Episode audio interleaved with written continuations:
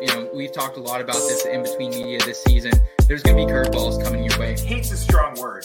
I dislike Kirk Cousins more than probably any other quarterback in the Because I get a little bit of that rookie-itis, you know? I would have said I would love some of what you're Even though I'm straight, I'm still stuck between an interpretation, what it all means. Can I make a difference for something different? My mind in prison, then I saw the vision. Played the field, it's no competition. Found success through the repetition. If it's impossible, stick to the mission. I'm just cruising through on my way to get it. I found myself somewhere in between. Yeah, I found myself somewhere in between. Hey, I found myself somewhere in between. Yeah, I found myself somewhere in between. The In Between Fantasy Football Podcast. So one thing that you know really sets us apart here is is we're not afraid to talk about other things that maybe aren't super fantasy related. Do what you can to become a better person, to become a better human. All right, and here we go back on the In Between Fantasy Football Podcast, your destination for both some feel good life and lifestyle advice combined with some mediocre fantasy football advice as well. I'm your regular host, Seth Woolcock, joined by my usual accomplice here, Nate Polvo. Nate, what's up, brother? What's up, man? Uh, it's 100 degrees here right now, and it sucks. But it's, Fortunately, a, but it's a dry heat. Yeah, that's true. It is. I don't know, man. It's actually it feels more humid than it is. We have a swamp cooler, so like that makes our house super humid too. Okay. But I'm in the I'm in the basement. It's like an ice box down here, which thank God. Awesome. Awesome. The dog days of summer are approaching, guys. Um, today it's Wednesday, June 16th. If you're listening to the pre recorded audio version, it's Friday, June 18th. Today we have a special edition of the show today. We're going to be talking about Dynasty Fantasy Football. Usually this is a redraft focused show, but we wanted to bring a little bit of Dynasty to today's show to give some advice for some newer players or some players who traditionally focus on redraft. And to do that, um, we wanted to bring in a very special member of the In Between Media team, someone who has over 15 years of Dynasty fantasy football advice, none other than Gary Zamarripa. Gary, what's up, brother? Seth, Nate, glad to be here. This is good times. What's up, man? Good to have you. Good to see your face. It's been too long since I saw your face. Likewise, yeah, exactly. Tonight, guys, we have a very special show for everybody. Um, we have Gary here. We're going to be joined by another In Between Media staff member later on in the show. Um, we're also going to be unveiling a new segment back in the day. Super excited about that. Um, our normal uh, co-host Scott Rainier, he couldn't join us tonight, so I uh, hope he's doing well out there in Seattle. Um, Stupid day jobs. Exactly, exactly. Who needs them, man? Who Waste of them? time. Yes, sir. Yes, sir.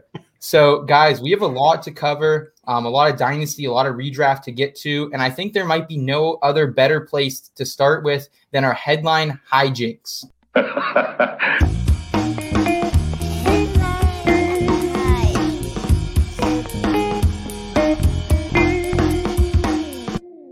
I'll never get tired of watching Cam Newton. slip. I was just gonna It say cracks that. me up every time I see it. I love it.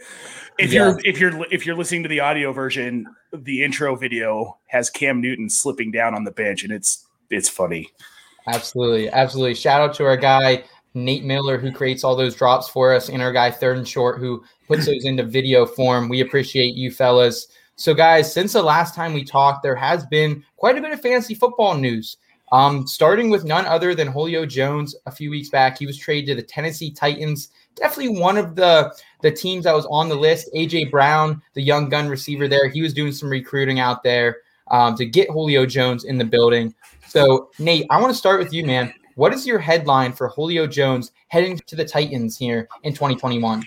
So a titan among receivers now in Tennessee. Um, reason I the reason I went with that specifically was because I think people really are not understanding how not done Julio Jones is. Like he's still got gas in the tank, man. And how good was Ryan Tannehill with that Corey Davis, AJ Brown pairing last year? And then they, you know they had Adam Humphries. They didn't use Jonnu as much as I think we all would have liked to have seen, but dude, you just gave him another weapon. You just gave Ryan Tannehill another weapon, an elite weapon. Julio Jones is an elite weapon. When he's on the field, he's probably one of the top, the five best receivers in all of football. and I will fight you if you disagree with me.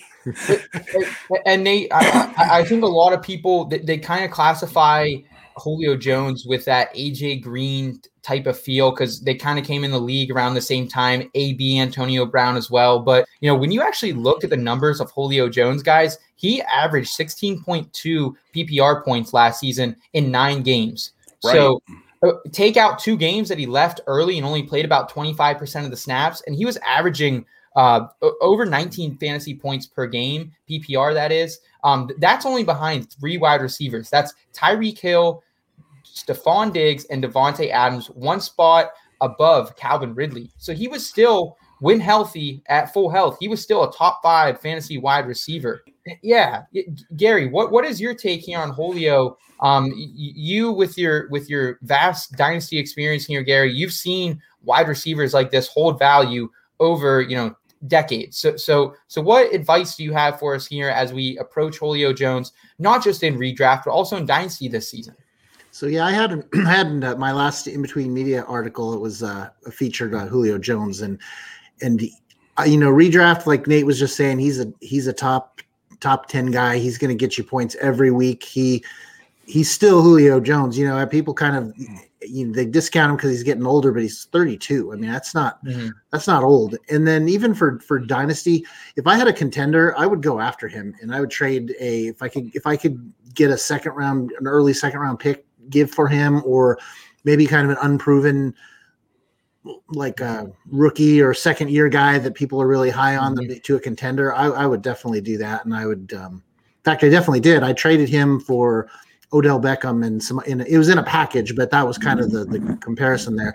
So Odell's younger and he has a pretty high ceiling as well, but I you know, I just wanted to make sure I had that 16.2 points per game with Julio. Well, I think that's I I know people in dynasty format people are obsessed with youth. And I get that. For sure. You're trying to build a long-term winner, but you can't forget about the fact that if you want to win this year, like Tom Brady, I would love exactly. to I'd love to have Tom Brady coming yep. into the 2021 yep. season because I'm always in win now mode. Yes. 100% of the time. I don't care. I just picked up uh, um, an orphan and I've got Julio Jones, one of my wide receivers, and I'm yeah. getting offers for him. Like, no, no, no, no, no. I'm going to keep him because I want to win this year. And yeah. Julio Jones is a guy who's going to help you win this season.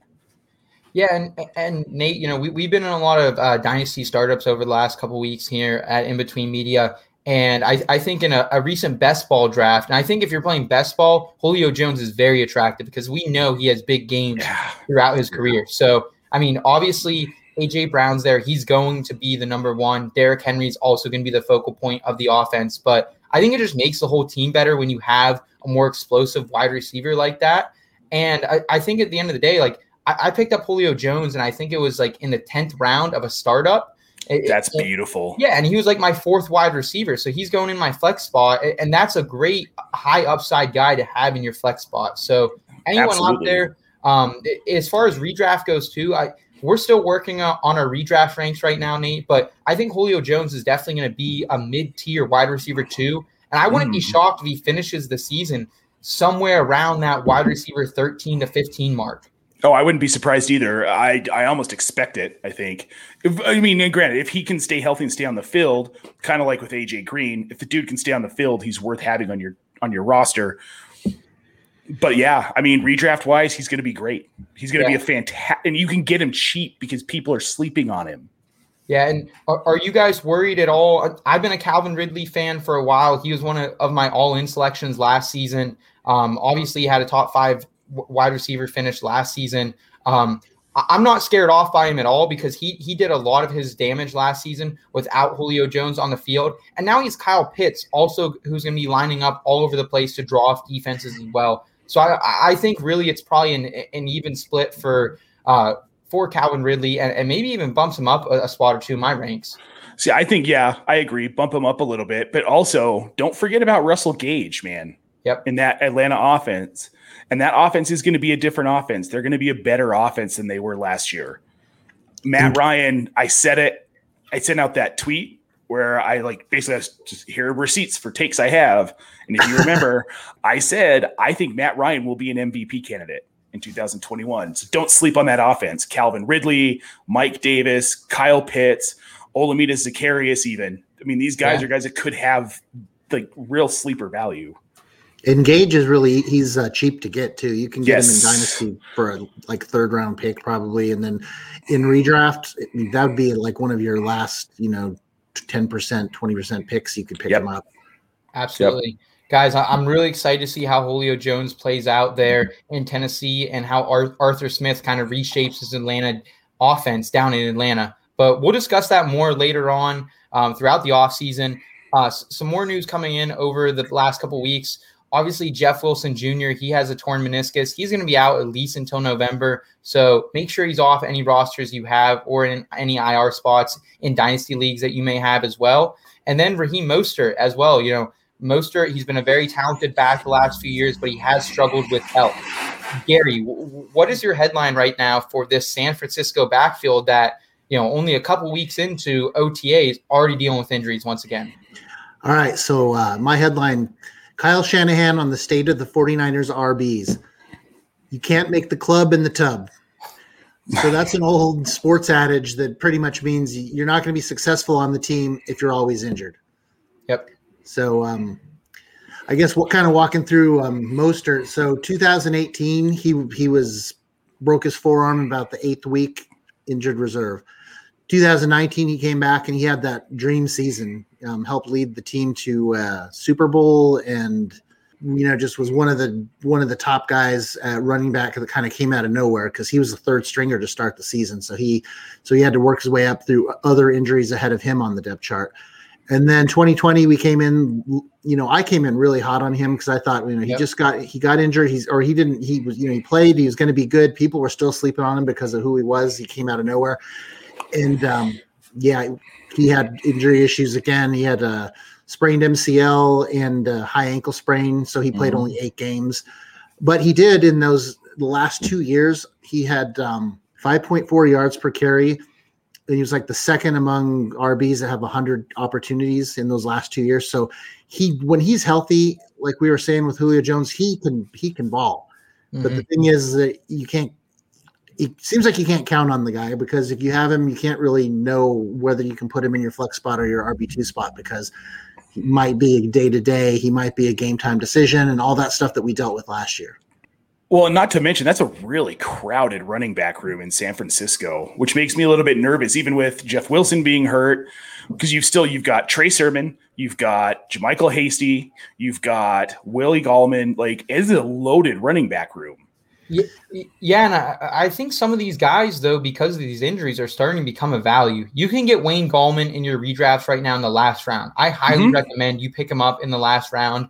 I, I think he's a really talented back. He had a stretch last season where he was an RB one for about five or six weeks for the Giants behind Yes. a subpar offensive line. So I, I think Wayne Gallman's going to be a value, and Trey Sermon's a guy who you know, like a lot of players in this league, I, I watched their college tape and I'm not overly impressed by it. I wasn't overly impressed by Trey Sermon, Sermon's top end speed, his shift ability, and even his backfield uh, ca- catching as well. But I mean, right now he is a value. Like i- i- in dynasty leagues, he's going somewhere around the the back half the sixth, early Yeah. seventh round, and in redrafts, he's going in the ninth round. Like for a guy who could step into a role pretty early in the season and I know we we've already at in between media we've planted our flag that Michael Carter might be the best value for rookie RBs, but he's going up boards now. Michael Carter, He is going up. Yes. he is Yeah. going up. pe- people have caught caught on to him, and Trey Sermon is out there for the taking. So I know we all have Scott Fish Bowl coming up. He's a great target if you're punting RBs a little bit later. And I wouldn't be afraid to grab like Sermon and Mostert or, or Sermon and Gallman. I don't want three of them, but I, I would grab two of them just to see maybe if I have that running back because we know one thing with Kyle Shanahan. He's going to run that zone run scheme all over the place, and there's going to be a lot of fantasy value to go around. We just don't know who it's going to be. Yep. Well, I think that picture will become more clear as we get we get into training camp. We're going to start to figure out kind of where these players are landing. I think Trey Sermon is probably going to be really good. I'm on. I'm in the Trey Sermon camp as well. I mean, they they moved up in the third round. They gave two fourth rounders to move up and take him. So that says a lot what they think about the long term Right. Yeah. viability of uh, Mostert. A and then and they like you said, there's a lot of guys on the on the roster. They didn't need to spend that kind of resources to get a guy that they don't believe in. Right. So uh, would I see Seth? I would do the same thing. I would go Mostert if I could get Mostert and Sermon, and then when if Mostert gets hurt, then you. My my thought is Sermon's going to get in there and he's going to he's going to he's never going to give that job back until you know there's until he gets hurt or if something you know next year if there's another new draft pick or something. So I'm in on that. You know, I like, and this is one that I forget about. Um, Elijah Mitchell Yeah. is a guy that people aren't talking about, but they, I mean, they went out and they got him in the draft. Hmm You Yeah. don't, you don't draft players that you don't believe can make your team. They did take him in the sixth round, so I guess Terrell- that's Ter- one thing. But Terrell Davis, Terrell was, Davis. A, was a sixth round draft pick, man. Right. Don't ever Right. forget that. And Elijah Mitchell, I can't. he's a guy, he's free in all redrafts, and he's also in, in a lot of dynasty rookie drafts. He's also uh, he also has the ability to not go to not be drafted in those as well. Yeah, So, you can get him in the fifth round yeah, I, I, or I've picked him waivers. I've picked him up in off waivers right after the draft a couple times in some of these shallower leagues. So, guys, I'm really excited about this San Francisco backfield. We'll touch more on that later in the offseason season as well. And in other news, guys, um, Aaron Rodgers, he's a no-show to O- OTAs. Jordan Love, for the first time in since he's been a Packers, we saw him take some snaps. We- We've heard good reports out of beat reporters for the last couple weeks, and he finally took the podium. And he actually had some some hard questions coming at him about Aaron Rodgers, and he really did a nice job for for a young kid diverting those questions and saying the right things. I've been impressed with Jordan Love. My headline hijinks for this is Rodgers in love with new lifestyle. Fantasy managers should be in love with Love's current value. So right now, guys, Jordan Love, and again, this is speculation. We don't know what, what's going on. Obviously, it looks like either A, Rodgers is going to have to get a contract extension. That's what he seems like he wants if he comes back, or B, he wants traded. So one of those two things is likely to happen. So either A, Jordan Love's value is going to go up, or it's going to plummet. Um, right now in, in in dynasty drafts, uh, according to Sleeper, he's at about 152 ADP. So you're looking about in the 12th round, and that's in super flex leagues. So this is a guy who could play play this season. And and Rodgers doesn't have to report. I don't remember what week it was that he has to report, but I know Love could step in for those first couple weeks as well. Um, and in redraft super flex leagues, he's going 166 as well. So Wow. Jordan Love's a value to me. I, I think whether you're doing some Scott Fish Bowl mocks, whether you're out there in dynasty leagues, he's a guy I'm targeting. To be honest, um, wh- where are you guys at on, on Jordan Love? And and like I don't want to get into too much of the speculation talk, but where are you at on Love and and some of these other Packers? Gary, starting with you, man. I mean, he's a tremendous value. Like you said, that's that's a it's a little bit of a gamble, but by the time if if Rodgers does end up going back, then nothing's lost. You know, you a late round pick, and if he does, and if he does force his way out or he retires or whatever the other scenario may be, then you've got yourself a you know a starting quarterback at dirt cheap prices. He way worth the gamble to me. Yeah, I mean, it doesn't hurt. Yeah, Go after him, at- especially that ADP. Like he's not your top. He's not going to be your top two quarterbacks. right. He's going to be a guy that, at worst, if you if he's playing, if he does start and he's playing awful, you have to play him on a bye week where you're quarterback needy. If he doesn't play at all, you get rid of him, and you can you can stream quarterbacks for that third spot if you need to do it. Mhm. I personally don't think Aaron Rodgers is going to be back. I don't necessarily think he's going to Denver. I think he might retire, but I don't think he's playing in Green Bay. It's a possibility. I mean, okay. And I know there's been a lot of talk about this. I know we didn't want to get too much into the speculation, but this is a dude who cut his family off Mhm. and does not speak to them Yep. and has been very steadfast in I don't like them. I'm not going to talk to them. Yep. They're out of my life. As a very public person doing that and to be able to maintain that, dude, his beef with the Packers, he will never wear green and yellow again. It won't happen. It will not happen. I, I'm not going to get into projecting that, but I, I, I will say, like Nate, I, I think you did hit it. Like Aaron Rodgers is a different cat, and Yeah, dude. Gr- Green Bay's owner came out and said that um, over the weekend, or general manager, that is, excuse me.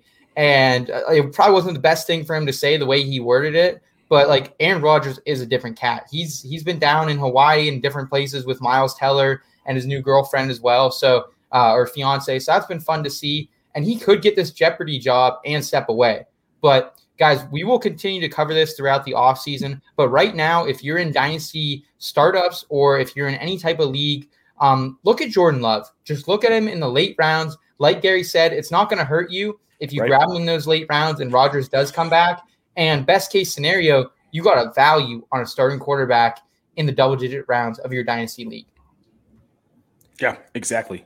So, with that all said, guys, I do want to move into our newest segment of the show. It's called Back in the Day, and this is going to be a Gary specific segment. We're going to be bring, bringing Gary on throughout the season to do some different spots and bring his his knowledge from not just football, but, but from life that he can bring to us. So, why don't we fire up Back in the Day?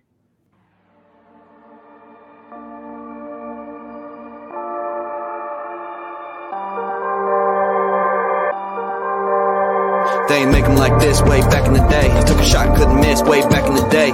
Couldn't predict how it could all change. Don't you ever forget how far we came.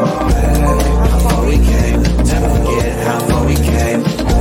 How far we came. Remember how it was way back in the day.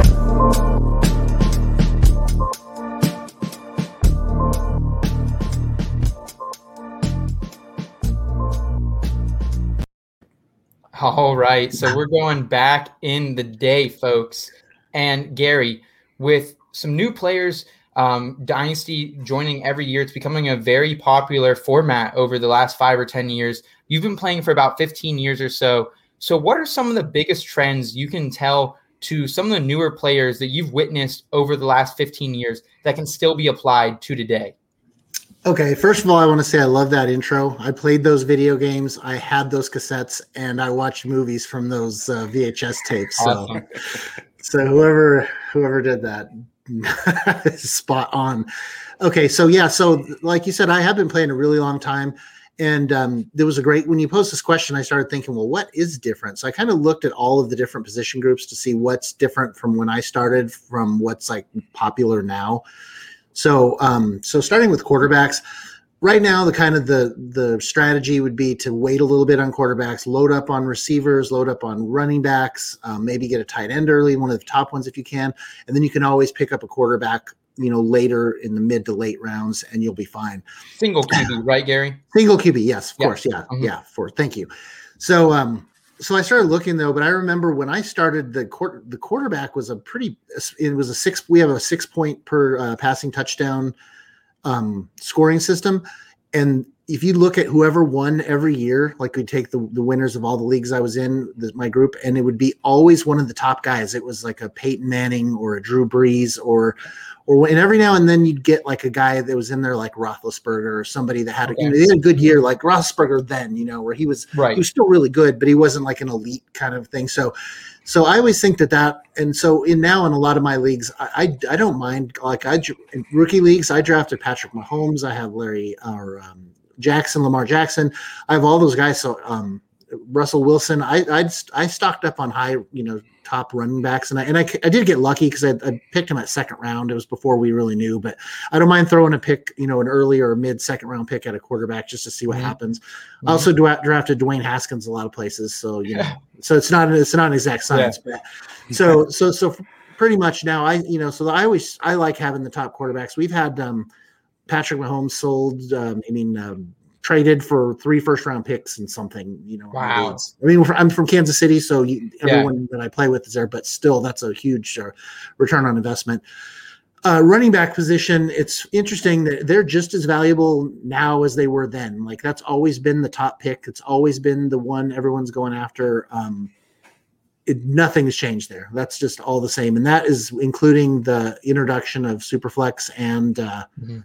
Ppr you think that's supposed to lift your wide receivers up but it kind of didn't really as much um, Well, and it So- makes sense too, though, with how the passing game has evolved in the NFL, and you're seeing running backs get far more involved in the passing game now. So Yes. not only are they getting the carries and the yards and the, the lion's share of the touchdowns in most offenses, but now with the PPR format, you're you're stacking points with those catches. Yes. So um, wide receiver, that's one that really kind of hasn't changed much either. Either like they've been, they have a long career, and they can play a long time. So if you get the right guy, you can plug him in your lineup forever. Um, my very first dynasty league, I drafted um, Larry Fitzgerald in his second year, Wow. and then Chad uh, Johnson, Ocho Cinco in Yeah. like his third year. So I really had both of those guys like for six or seven years, just solid one, two, never took them out of my lineup. And I was able to stock up on, I didn't have to have all those mid range, you know, questionable wide receivers. I was able to stock up on a lot of backup running backs, you know, on my roster. So those guys actually turned into starters eventually when they got traded or, or someone got hurt. So, um, so that's kind of been the same thing. Um, I think, you know, it's kind of one of those positions that people wait to draft on um, now, wide receiver. Um, so tight ends. This one that kind of blew my mind. I started thinking they are way more valuable now. And I don't know. I know just the top couple, two, three guys, Waller and Kelce and um, Kittle, maybe. But back back when I started, I don't remember. I just it was like a throwaway position. It was almost like your kicker. You just you just had to have one, so you just Mhm. got somebody whenever and plugged him in. And now they can be a difference maker if you have one of the top guys like Waller and and Kelce will win you win you games. Dude, Waller for sure. Oh, and Kelce and Kittle, yes, but like, oh, I love Darren Waller. Sorry, you got me all excited. You said his name. You're right. And, and do you think it's just because like back in the day there weren't like these high end tight ends that were catching nearly you know a hundred receptions or going over a thousand receiving yards? Like if it wasn't for Travis Kelce's missed game at the end of you know week 17 or whatever it was last season, he would have led the league in receiving yards. Like was there not that back in the day when you started playing? You think? No, there wasn't, or else it would have been more of a thing. I think it was just kind of funny when I started. You know, you don't think about stuff like this until you start thinking about it, right? And I was like, "Yeah, it was just a throwaway. Just make sure you have a kicker, make sure you have a tight Yeah. end, make sure you have a defense." Mhm. Well, and unless you got a dude like Shannon Sharpe, I mean, there really wasn't anybody else at the tight end position. Th- There was a lot of touchdowns. I feel like there were guys like Greg Olsen and Yeah, guys like Antonio Gates, Vernon Davis, who maybe would get a lot of touchdowns, but I feel like the the receptions and the yardage for for me, I feel like at least you know only playing the last eleven years or so, specifically redraft, but I feel like that's been An- Antonio Gonzalez as well. He's another one, but. Oh yeah, But but like I, Gary, I think I think you hit it head on, man. Like like tight ends have definitely become a difference maker, and I'm trying to grab an elite tight end wherever I can in dynasty. Whether it's you know I- haven't hit a lot of those top three guys. I haven't really been able to afford that that yet, but I have T.J. Hockenson everywhere I can get him. I have a, a decent amount of Mark Andrews as well. All right, um, guys, moving forward here, Gary, thank you so much for that uh, back in the day knowledge. Um, I also want another part of this segment is Gary's going to throw it back to some sort of lifestyle trend that we would see back in his day that we don't really see enough of today. So, Gary, what do you have for us today? Well, I actually gave this a lot of thought, and I, I looked at a lot of things, and um, I, it has to be disco. Like, right? You want to bring disco back? The clothing, the Okay. dance, the music, the cocaine, all of it. No, I'm kidding. I'm kidding. Kidding. so, um, you know, the one thing I thought of is like, there's not enough like the John Hughes type movies, things that you can just sit down and watch and turn your brain off and just laugh. And, and it's over in like an hour and a half, and you feel good when it's over with, and you just had a good time. Some of these movies now are not even movies, but some, you know, everything's like a series, and, and you have to Yeah. understand who all the people are and who fit into what role and who that guy was. And then there's a flashback to when they were a kid, and you got to figure out who the kid was related to the older. Per- and then, you know, God forbid you you take a couple days off from watching it, and then you're like, were we on episode eight or nine? I don't know. You know, so I, Yeah. you know, just says, and so there's a lot of thinking that goes on, and I don't want to think. You know, if it's, by the time I'm settling in on the couch, I just want to sit there and just just smile. So John that's- that's Hughes my- is you know. John Hughes is an all-time great man. My favorite Christmas movie of all time is Home Alone. John Okay. Hughes, baby. I mean, I grew up on like Gary, same as you, like 16 candles and 16 candles and Well, I, I put watched- a list. You know, Breakfast Club, Weird Science, Pretty in Pink, Ferris Bueller's Day Off, yes. Okay. and We I didn't saw- know he wrote the vacation movies too, Christmas European and the you know the original, which I I, I guess I didn't know that either. Interesting. What, what was the movie John Cusack with with the the, the Hi, boom uh, uh, uh, um, say anything. yes, does it that- say anything? i- i- Is that a? That's probably not a John Hughes movie, but it gives me those types of vibes. Yeah, and that's the kind of movie I'm talking about. It doesn't have to be all funny. It can just be it can be some emotion like that, but it's just something Yeah. that you just feel good when it's over. You know, like I- the guy gets the girl, or the girl gets the guy, whatever the the situation may be. Kind of like kind of like Deadpool. Except for a little different. A little, just a little different, but the same. Gary, I, I, love that man because I, I was introduced to like the Breakfast Club, 16 Candles, Pretty in Pink, kind of all, all, all those types of movies at a pretty young age. And I fell in love with them. And like, I know my brother and sister, they're, they're a little bit younger than me and they like those too. But I- I definitely feel like, like I have a younger cousin, she's about 12. And I feel like if I said the Breakfast Club or any of these movies, she'd be like, what are you even talking about? But But if you showed it to her, she would probably watch it and think, "Wow, this is pretty cool." I think it's still Yeah. relatable after all these years. I mean, It is. I yeah, for sure. It is. It is. It is. That's great, man. Hopefully, over the time, we continue to to bring these movies back. Some of these feel good. Um, just kind of let it all ride out type of movies, though. But Gary, I appreciate that, man. You you killed this uh, first back in the day segment, man. Yeah, Glad to, glad to help. I love it. I'm love it. I love it. I'm looking forward to more of it. Absolutely. We'll be we'll be bringing Gary back for back in the day throughout the season, so stay tuned for that. Um, we do want to round out the show with weekly advice.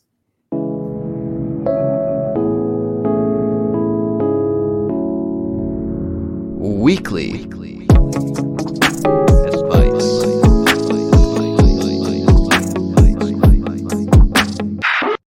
All right, everyone. So we normally for week weekly advice, we like to mix feel good life advice with fantasy sports advice. Um, this week being our dynasty episode, we wanted to bring in one of our dynasty analysts from In Between Media, none other than Mike Tulanko at the third Mike. Mike, All right. what up? All right. All right, Mike. This is your first time on the In Between Fantasy Football podcast, man. I, I've known you for a couple years now, but why don't you give a quick introduction to our audience? Oh man, I am at the third mic from from what I can read, and uh, yeah. So if you want a fantasy introduction, I've been playing for probably about ten years now. This will be my tenth Okay. season. Dynasty for close to half that time, um, and plenty of redraft and uh, yeah, big into big into metal, big into fantasy, uh, big into uh, analyzing things from a little bit of a different lens than than your typical like you know X's and O's. So you'll you'll catch that tonight, I'm sure. A- absolutely. And, and Mike does have a column with us at In Between Media Decisions, Decisions. Uh, you, you kind of break down a little bit of fantasy theory in there, if, if I'm right on that, Mike. Uh, it's like fantasy theory slash life theory. Like, Yeah. I, I try to give you some life nuggets in there. You can you can choose to do with them as you please, right? Just like everything else in life. But uh, but I've I've lived a very vibrant life, so I'll leave it at that. so if you could take anything from it, please do. Absolutely, Mike. Well, we appreciate having you on today. The purpose of bringing you on, Mike, is you're somebody who I feel like really does understand the difference between redraft value and dynasty fantasy football value. And that's something, one of the big reasons I wanted to have this show is because I'm in a newer dynasty league. Um, I've been playing dynasty. I think this is going to be my fourth season, but I'm in a league with uh, some some guys from my home league who have specifically played redraft for the last 10 years of our lives together. And we've been in this league, and a lot of people have said we've had some trades recently, but up until our rookie draft, there weren't a lot of trades going around. And people said, I'm kind of afraid to make trades because I don't understand the difference in value between redraft and dynasty. So, Mike, can you do your best to kind of break that down for newer players in dynasty? Yeah, sure. I mean, when I think of redraft and dynasty, the big difference, right, is that in redraft, you're making a bet on a player, right, for one season that they're going to do well or that they're going to maybe pop here and there, week in and week out. Dynasty, it's like eh, it's a bit of a bigger bet, right? So instead of putting a couple chips in on a player, right, uh, for this for this hand, like you're playing for like poker hands down the line. Um, you're Yes. you're putting a, a lot more money in um, and you have to think of each player as a as a long term investment versus um, versus a short term investment, even if you don't plan on keeping them around, um, because you if you're not, you're going to look to get that value out of them. That's going to make them still count as like a, a long term investment or a long term play for you. So, so, Mike, as far as positions go here as well, like Yeah. obviously running back is king in redraft. Like you need to Sure. stock up on an RB. It, it- it's extremely. There's a reason. There's a the the hot debate about zero RB truthers out there. Um, what's the biggest difference you think between value between the running back and wide receiver position when it comes to dynasty specifically? Yeah. So look, everybody's got a different theory, a different take on it. Um, and, and one of the things I'll tell you up front is that I think it's really important to be open to a diversity of thought when it comes Okay. to this. No, I, you know, after years of playing and and studying people that I really like believe in and I've seen their success and that sort of thing, I I've come to the conclusion between like wide receivers and running backs that you know uh, I consider a, a wide receiver like a more of a long-term play, right? Like you're you're looking for somebody who is is going to be there for you for a while uh, at wide receiver if you're going to acquire someone. Whereas running backs, um, typically they're churn and burn, right? You get a you want to get them young, um, and then and then make sure that you're able to move on from them before they get to that point where all of a sudden they're in a committee or you know you got Todd Gurley knees. um, I have one of those myself, so I understand his pain. but yeah, you you, you want you definitely want to get them while while they're young and be able to turn them over, you know, before their perceived value is lower. Um, eh, there's a there's a big difference between, in my mind, value and perceived value as well. Nate, as a newer dynasty player, ha- have you witnessed that at- all lately? Like wide receivers going a lot earlier in your dynasty leagues rather than your redraft leagues. Like, I- I- I'll be honest, guys. I, I've been in a dynasty league, and like I, Justin Jefferson's my guy. It's like I've been gunning for him, in whatever dynasty league I can get him, whether that's the first or second round. Nate, being a newer player, what what have you witnessed? I, I know you've been in like something like twenty startups this offseason. Oh, just like 19. it's a lot. So many of them have been IDP too, which just is a whole different wrinkle. But um, you know, I, wide receivers go a lot earlier in dynasty. Like, no joke. Like, it's you need to get on your wide receivers early because, again, like Mike was saying, that's a long term asset. These are guys that you're holding for six, seven years, not a running back who's going to be good for two to three, and then you're trying to sell him before he falls off a cliff which makes sense to me. And as I'm learning this format, I mean, that's why I did so many startups. I'm like, I write about it. So I need to know more about it. And the more hmm. drafting I can see and the more roster construction I can see, the better I'm going to get at it. But I see that. And I'm going after wide receivers way earlier. Like getting a second round wide receiver, just the first time I did it felt weird. It was like, but I want Stefon Diggs because I mm-hmm. think that for the next three to four to five years in Buffalo, he's a difference maker. So I Yeah. wanted him for the next three to four to five years. It's interesting. Dynasty is interesting. If you've never played it before, I highly recommend it. It's so Yeah. much fun. Yeah, there's there's a lot of ageism in Dynasty as well too, so you'll you'll get that out Yep. of a lot of people. I'm not your prototypical Dynasty player. I I'm a big fan of those unsexy players that don't necessarily like you're not going to get a lot in return if you trade for them, but they're great to get in throw-ins when you get them back. Um, Mhm. so and uh, I think of somebody like last year, like a Cole Beasley, uh, was was Yes. a great value. Like I got him Yes, for dirt at, at the end of the season before, like literal dirt. Um, I was like, "Here, you want some dirt?" And they're like, "Yeah, yeah, here's Cole Yeah, Beasley." take some dirt. Bee stings juiced up like a food truck, and I'm like, "Oh yeah, sure, uh, I'll, I'll take him, right?" Because he's gonna put up points, uh, like meaningful, dy- like dynasty points on in your flex every week, and there's a chance that he may boom or bust, especially as we we saw, you know, last season. It it worked out, right? um, so yeah. some of those older players like him, and you know, I don't know how I feel about him this year, but historically, like Mar- Marvin Jones has been another one of those players. Like he just doesn't get the love, but he puts up he puts up points, uh, and you can get him you can get him as a throw in or cheap to to equal, you know, uh, the value that somebody sees in in someone else. So those are the kind of players that I think are really important to to understand in dynasty and and to not be afraid to quote unquote lose a trade today uh, Yeah. to to win a game or win a league uh, you know tomorrow um and and part of that draft strategy I, I was like making faces at you nate because you know part of that draft strategy too when you're when you're looking at a startup um it's a little bit different than obviously rookie drafts but when Right, you're looking in the, in the when you're looking in the startup draft uh, part of what you need to do as well too is obviously understand your scoring know the room. Um, Yes. it doesn't matter what type of league you're playing and understand the scoring. Know the room is super duper important right? Mhm. um, know who you're playing with.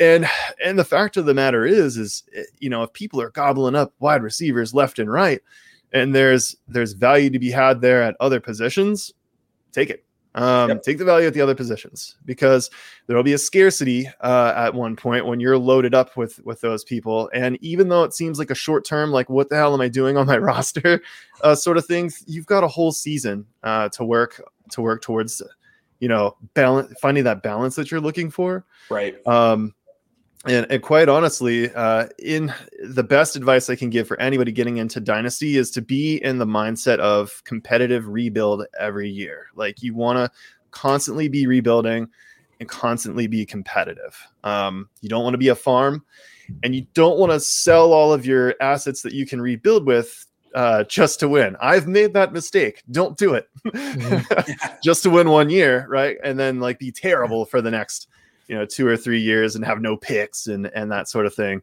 don't trash one of your leagues like like i have um, i've so. done the same i did the same thing mike i was a contender and i thought you know i'm i could win x amount of money whatever i'm going to do my first round pick to make sure i get the guy that you know that could help me win and and i won and then i let next rookie draft i didn't have i couldn't pick anybody because i'd given yeah. all my picks away yep. and that team it fell apart and I had to stop you know hoard picks at that point and then I've eventually built it back up but it's through the draft process so I agree totally. Yeah, it's it reminds me a lot of my youth. I'm like, uh, I could spend a bunch of money and go to like one concert that's going to be re- really freaking awesome this summer, right? Or I could I could take the money that I have and I could look at smaller shows, small venues, and space mm-hmm. it out and have lots of memories for one summer, aka points, right, from your players. um, I have lots of really cool memories and plug them in and make a hell of a summer or a hell of a team, right? Um, by by dispersing that value and, and finding where it makes sense um, you know to place that value versus blowing it all on one you know one player just because i, I think there's not going to be anyone left there's always going to be someone. And wide receivers usually take like two or three years before they really blow up. You know, we've had like we've had that you know one or two seasons uh, here and there where like oh my god, look at all these guys, they're crazy. But like last year, last year's kind of the norm. There might be like one or two that are super hot, and then everybody else, you know, they're going to take time. Yeah. yeah, like the CeeDee Lambs and the Jerry Jeudy's. mm-hmm. like those guys are going to take a minute to develop not everybody can be Justin Jefferson. I wish they could. I wish Jerry Jeudy was Justin Jefferson. Man, easy. CeeDee Lamb. CeeDee Lamb was pretty good off the rip, but he I was. Mean, he was. Imagine how much better he's going to be with Dak healthy. Yeah, oh, yeah, absolutely. And guys, I kind of want to round out this discussion a little bit. Gary, you had brought up tight ends earlier, um, and, and kind of how the shift over the last 15 years or so has been that tight ends are way more valuable than they used to be. Um, Gary, kind of starting with you and then going into Mike, what have you noticed with drafting rookie tight ends? Because obviously, we all know it takes at least two or three years before they're going to break out. Um, obviously, Kyle Pitts, he's a little bit different this year. He's, you know, one of the highest regarded tight ends prospects we've seen in a while. But where are you guys with out? Not Kyle Pitts. We're taking Kyle Pitts out of this equation, but like a normal tight end, a Hockenson, a Fant, um, a, Mark Andrews, George Kittle, like these type of guys when they first came in the league, like where were you willing to spend a pick on them? Because like obviously they're probably going to sit on your taxi squad for a, a, season or two at least. Sure. Yeah. The um the guys you mentioned specifically. So a lot of during that time when they were on their rookie draft years, I had been winning, so I was picking at the nine and ten slot. Okay. So I was give I was doing the nine and ten on them on Hockenson. I, I one time I, I if I had a, I had the nine and the ten through a trade, and I took Fant and Hockenson back to back. Okay, I figure one of them's got a hit. Um, but that was after the tight end position has already been a little bit more. You could tell, you know, you wanted the you wanted the Kelce type guy, and I was just you know playing my odds. Now I'm not sure who. I'm never going to go back and look at who I passed on to get both right. of those tight ends because that will just drive me crazy. Um, but I also took OJ Howard at ten years mm. ago and he's still on, and he and he, he can't. He's not eligible for taxi squad. So now he's sitting on my bench, wasting a spot. But I won't cut him because next year is going to be the year, and then next year, the next year is going to be the year, and then maybe even the third year after that. So, but yeah, I, am I'm, I'm willing to go that that high. Um, when when Gronk first came out, and uh, Jimmy Graham, just from being an older player, they were third round picks in, Oh, my, wow. in my rookie leagues. They they kind of Okay. came out of nowhere. So you know, there's not, and you know, Tunyon, like we talked about earlier, he another one that kind of don't remember even where he got drafted, but these were late picks. So the first round picks haven't always panned out, but I was always I'm always willing to throw a, a late first at, at someone that's supposed to be a stud. So you're telling me that my fourth round Brevin Jordan pick maybe wasn't as bad as I felt like it was? You you just never know. Arian know, Foster, that Arian Foster was a fifth round pick in our leagues when he first Mm. came out. And he and he was a, a you know a bright shining star that just burned out quick, but he you know he gave us three or four years I think worth of top RB one performance, and he was like a just a throw in. People were just you know at the end of the draft when no one's paying attention, he was one of those guys. So you just you just never know what you're gonna see. man, I hope I get stuff to pan out like that from these rookie drafts. right? That would be that would be so nice. I mean, the, the reason I can even bring those names up is because it's so rare. I mean, if it happened, you know, you, most of the time, Right. as you all know, it's just those are just guys you cut after the ta- taxi squad year, however long you can keep them a year, two or three years, whatever it is. Uh, Who else has drafted Tre' McKitty? Nope. Am Uh, I the only one here that's drafted Tre' McKitty? Pat Freiermuth, baby. Uh, I've got a little are. bit of Fair Freiermuth, um, but McKitty's been a guy like nobody's taken him. Like, Yeah. Okay, like fifth round of these rookie drafts. Like I don't know any of these other names. like I'm confused. I'm taking, and I like. Well, first of all, I'm taking. If I'm being honest, McKitty. Come on, that's a cool name. I just want to see a dude in the NFL with the last name McKitty on his back catching like ten touchdown passes in 2022 because that sounds like fun. That's the I- dream, Nate. That's the dream. That's the dream. I can Draft based on names. What am I, 12? I can think of all the terrible like name puns already. Like Oh, well, yeah. This is a family show, Mike. I know. uh, I'm a family guy. No, but but like Peter Griffin. Um, but but um, hey, so we were talking about tight ends, right? And and drafting them and, and thinking about it. So like if we're, if we're talking startup, um, I'm fully prescribed to the idea that if you don't get one of the top three, like for, forget it. Um, you you you might have to take some take some bets on some people who have decent consistency over the seasons, but you're gonna need like two or three of them and hope that you pick the right week and that they pan out. Um, Yep. And and really, when you draft one of those top three tight ends, you're drafting you're drafting a wide receiver, right? Uh, that you get to put in a tight end slot from the scoring perspective. Um, and, and that's that's really what you're looking for. If you can't do that, um, and and we're looking at let's say rookie drafts with rookie drafts i i take a gamble or two on a tight end like in that fourth or 5th maybe Mhm. late third and just let them sit around forever but i'm pretty patient uh, my suggestion is always that uh, every year someone newer and, and sexier and more exciting comes out right? And people in dynasty uh, can be patient but tend to be impatient and love that shiny new toy especially if somebody disappointed or just didn't quite live up to that height that they were looking for. And tight ends tend to be something where you can uh you can plant that uh that carrot in someone else's garden and go get it uh on the cheap a little bit later. Um Yeah. so you know, you think about the time that it took for for fans to even see targets, and it took like it took people being broken uh, on the team, right, for him to see that. Mhm. And then, you know, uh, same thing kind of happened to Hawk, right? In the first year to him himself, he had a couple blow up games and then like he was hurt and some other stuff.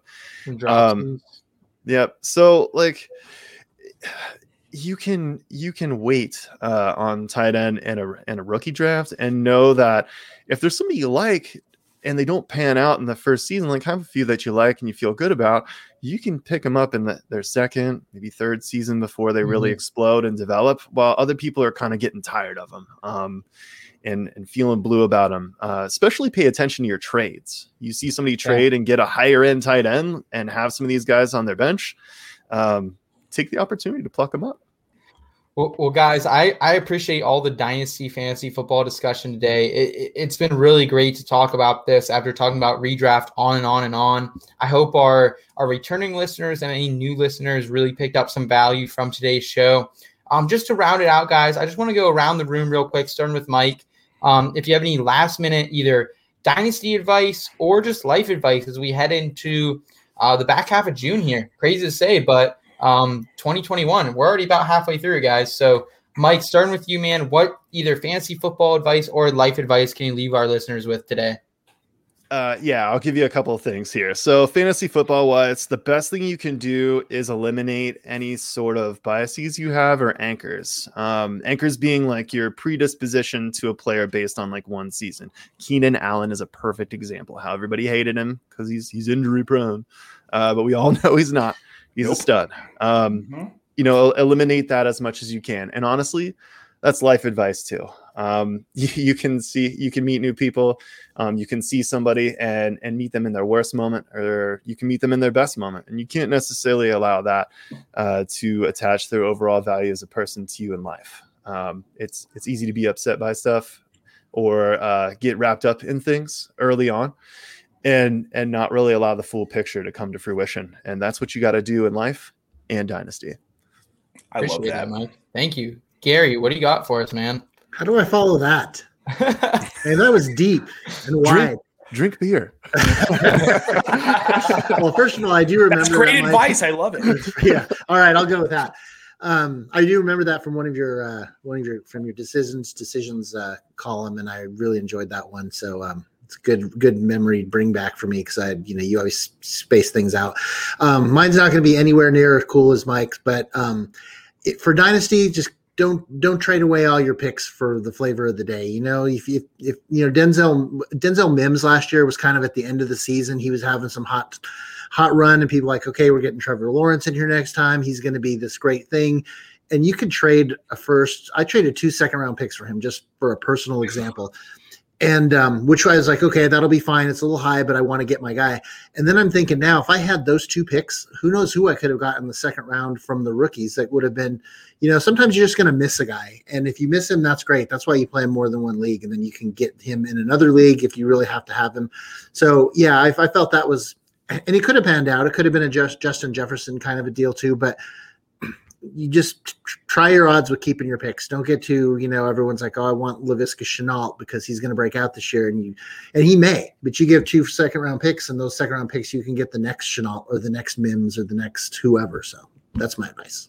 I feel personally attacked, Gary. I, I looked at you, and that's when I thought of uh, Shenault. So I'm like, I got to do this.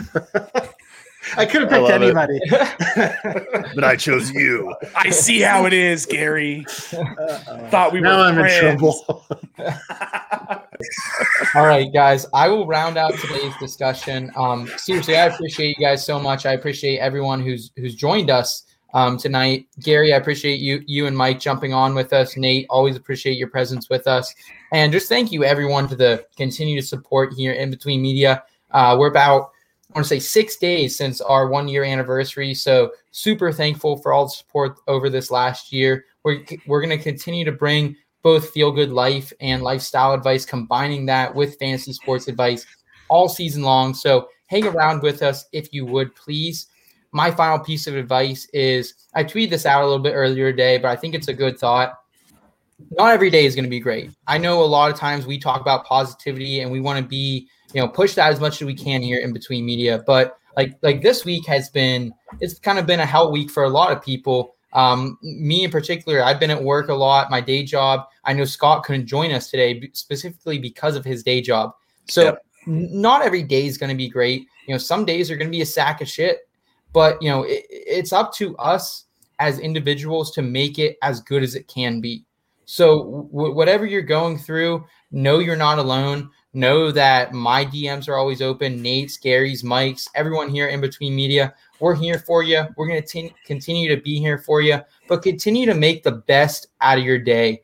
Um, whatever that day is, we appreciate you guys. Um, you know, know someone cares, and we definitely care about you. So thank you again for joining us on the In Between Fantasy Football podcast. Uh, crazy to say, it's already been episode nine of 2021. We'll, we'll be back in two more weeks. Um, be sure to follow us, us, all at our socials below. You can find us at www.inbetweenmedia.com and anywhere on social media TikTok, Instagram, Twitter, Facebook at IBT underscore media. If you're on YouTube, please hit the, that subscribe button. It really does help us out. We appreciate it, guys. We'll be back here in two weeks. Um, but before then, keep it in between. Yeah, I found myself somewhere in between. The In Between Fantasy Football Podcast. So one thing that you know really sets us apart here is is we're not afraid to talk about other things that maybe aren't super fantasy related. Do what you can to become a better person, to become a better human.